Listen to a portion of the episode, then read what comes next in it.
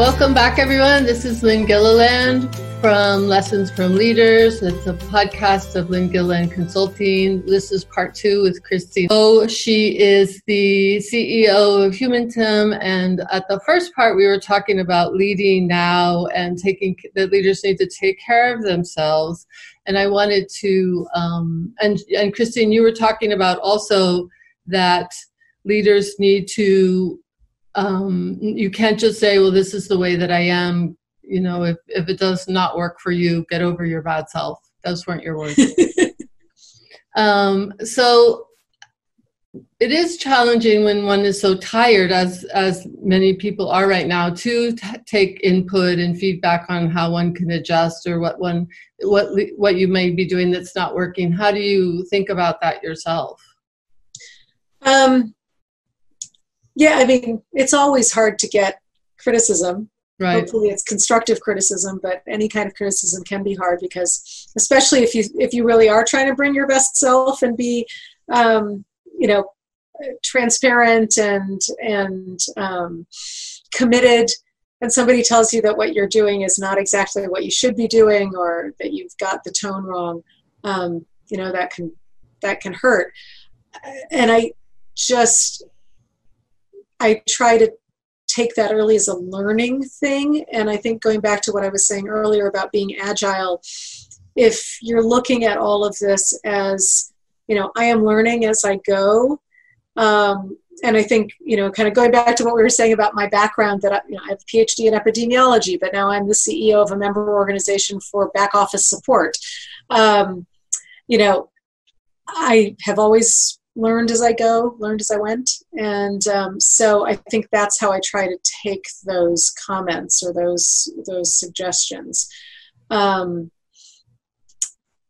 and you know, and I found a lot of comfort in um, the periodic uh, interactions I have with other CEOs. Um, I'm part of a women CEO group on WhatsApp, and we have occasional uh, virtual happy hours. Um, Humentum now has a CEO roundtable that we hold once a month, and I'm about to start um, on the off two weeks. I'm starting um, a monthly kind of CEO hangout session where we can just come together. Anybody wants to join, we can just chat. Um, because sometimes it's really hard being a CEO because you don't have um, anyone who is your direct peer. Um, I will say that um, I have found great comfort and support in my senior leadership team. We've really come together and we've worked very closely together um, on getting through this, and that has been just, you know, such a. I'm, I'm just so grateful for that. Mm-hmm. Um, and, you know, give, being also able to look to my senior leadership team and ask them to take things on so that I'm not doing all of it. Um, looking at people across our organization who could be doing different things or taking on different tasks because of the moment in which we find ourselves that they haven't been doing previously, but we've found that there are some people who are really happy to walk into those, those new roles. Um, that's been exciting, and um, and it also kind of helps me cope with just trying to not get too uh, stretched too thin. It seems like one of the things that's coming out of the, the COVID situation is um, rethinking not only how we work so that we're, because we're all virtual now or remote, but who does what and how do we communicate. Um, what do you have what have you you've mentioned a few things have you been has that been like front and center or has it just been a byproduct um, well, those things have been part of it. I mean, we so we had the advantage of already being a fully distributed workforce. Mm-hmm. Um, we've been virtual for about three years, so this was not new to us. But we did have to really deliberately stop at the beginning of the pandemic and say, "Is the way that we have been working going to work for us going through this?" Mm-hmm. And you know, we have. Um, you know, our staff are distributed across, I think, right now it's eight countries and many time zones um, and so we had to think about like you know all of those things that we're now seeing different companies and organizations adopt but you know we were very early on saying we have to have flexible working hours. Um, we need to check in with everybody and see if they've got the childcare arrangements that they need and can they work given you know what their responsibilities are with kids at home. Um, we instituted having um, twice weekly um, staff informal staff check-in with our head of HR. So um, you know she was there and people could check in, but we really wanted to have a way for people to be, you know, to like kind of be taking people's pulse as we went along to see how they were doing and, and mm-hmm. making sure that we were meeting their needs. Um, thankfully, I would say for our staff, this has been fairly um, uh, unadvent- uh, unadventurous is not the word, uneventful. This has been fairly uneventful for them. Um, I mean, we've been able to keep all of our staff on. Um, people have been in good health. And as I said, we were already virtual. So I think that has, being able to offer that kind of stability has helped. But um, but we really have had to kind of think through how we work. And one of the big things was that we were just about to enter into an in-person um, strategic planning process mm-hmm. that had these three um, you know key moments where we our strategy group was coming together in person to work and so we had to pivot to doing an um, a, a fully online virtual strategy process including all the discussions with our board and it's been very successful but i think it's um, it, it, perhaps has been a little harder than what we had anticipated. And again, it has really required flexibility on all of our parts in terms of how we work because just you have to do things different when you're working virtually. So, what have you listening to all of that, the changes, the strat, you know, the things that are the same, the things that are different? What, like, what have you discovered about your own leadership style? Either things that you needed to pull back on or lean into, or whole new skills that you didn't have? Um, I think part of it has been uh, it, it's a little hard for me because I'm a fairly I'm fairly new in my job. I've been here since November, so um, it's fairly hard for me to kind of dice those apart mm. uh, because some of it is just learning more about Humentum and learning more about um, you know being a leader within this particular organization. But um, I have had to work to make sure that people know that I'm accessible, um, and um, I think Ben, you know I've had to make to work harder at being deliberate about um, making clear, you know, my position on things and how we're working, and um, maybe over or, or more more um, deliberately emphasizing our, our key messaging, that sort of thing. Um, again, that's part of that is just adapting to working in a fully distributed workforce, virtual workforce. Um, you know, I I, I have to say, one of my attributes coming into this job and coming into this crisis was that I am a very flexible leader. I was already. Um, and I, you know, jokingly say that's because I spent 15 years working in West Africa where, you know, you're never sure if the electricity is going to be on and you're working in really challenging conditions a lot of the time. And so you have to be adaptable. And, um, you know, for me, I was this particular situation meant that that was a really good um, uh, mm. competency to have coming into it. Perfect. Um, yeah, and there are other things that you know I wish I'd had more of, um, and I think you know, and I guess that's part of it. Like um, we again have had to pivot. We were already virtual, but we have had to really um, do a hard pivot on offering our work um, online. Mm-hmm. So we were supposed to have an in-person conference in April. We totally retooled that and did that um, last week actually in beginning of june um, and had a fabulous online conference um, but i really have to trust the people who work for me because that is not you know that's not my sweet spot i don't know the technology and um, i really had to say okay you guys take it forward and just tell me where you need me and um, that can be scary sometimes and so kind of making sure that i pull myself back and i respect like all this incredible experience and competency that I have on my teams and let them do their jobs. Um, and they have done it wonderfully.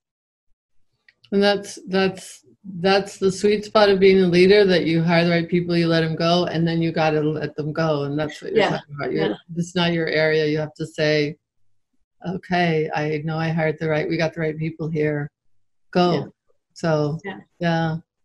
Can you talk to us about, um, so thinking back in your, uh, with your younger self, mm-hmm. um, what what do you know now that you wish you knew then? So, what advice would you give your younger self, or what do you wish that you had that you knew then? Um, so, I guess one is kind of a hard competency thing, and the other is a soft one. The hard competency is um, learn about accounting, learn mm-hmm. about learn about you know P and L, learn about margins. Um, because if you want to go into senior management and leadership, you really have to have a solid um, financial head on your shoulders. And um, and I have had to learn that as I've gone, and I have been lucky because I've had a few people who have been, you know, gone out of their way to like give me the time that I needed to ask them all the dumb questions. Um, but it has been an area where I have always felt like I was kind of running to keep up, and now I feel like I'm doing okay. Um, and again, we've got a fantastic CFO, so I work with her very closely on stuff, and um, so that helps. But um, that that I really would emphasize for anybody wanting to go into leadership and, and senior management. That's really important. The soft skill is, um, you know, don't sweat the small things. Mm. I feel passionate about lots of things. And I think um, my younger self had a very hard time differentiating between how much I should get passionate about the small things that didn't matter a whole lot and how much I should, and because I would, I had, I had no range. I would just get, you know, completely bent out of shape, passionate, angry, whatever you want to call it, um, kind of no matter what it was. And um, I've really held on to that passion and to that anger, but I also have learned how to manage that a lot better and to, you know, prioritize what really needs my energy and what doesn't. And I think that gets back to trying to just survive when you're tired all the time because you're managing a whole lot. That's good. And then just thinking about that, uh, you know, advice to your younger self, what when you look at up and young leaders today or aspiring leaders today, what would what advice would you give them?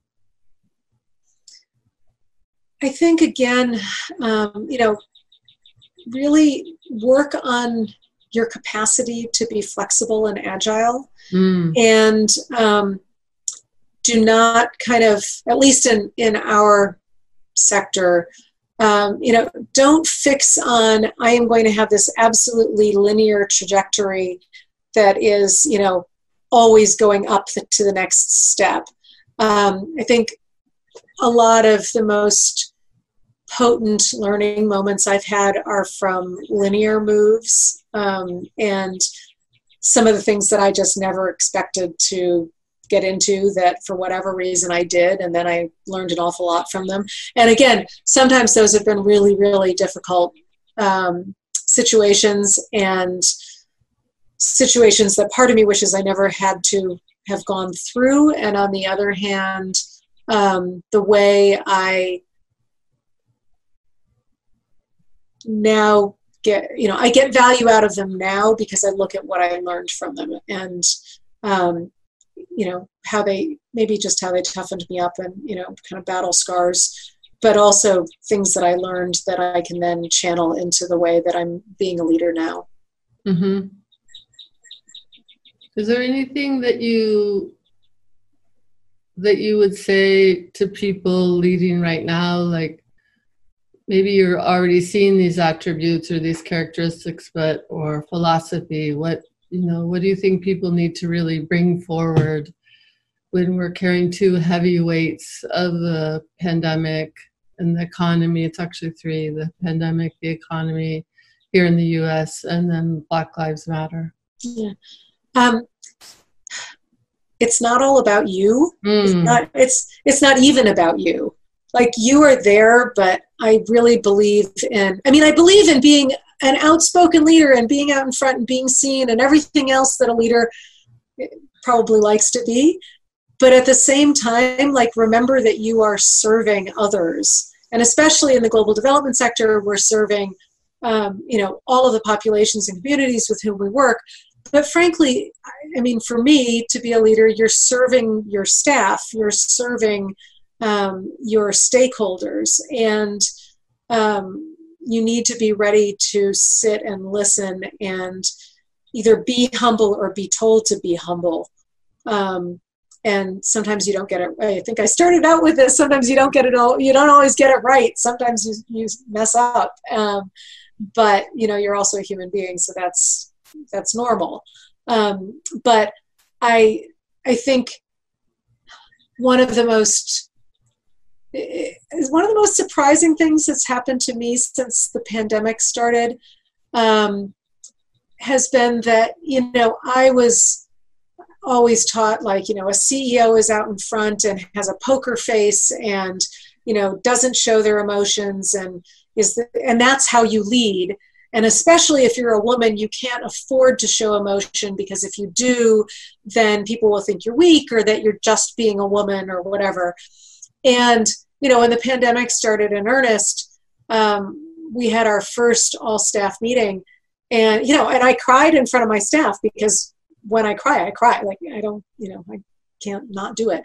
Um, and I was, and I remember doing that and thinking, oh, you know, are they going to think less of me, or have I, you know, I've just broken all the rules of being a good CEO, and what does this mean? Especially because I'm new, because I'm still establishing who I am.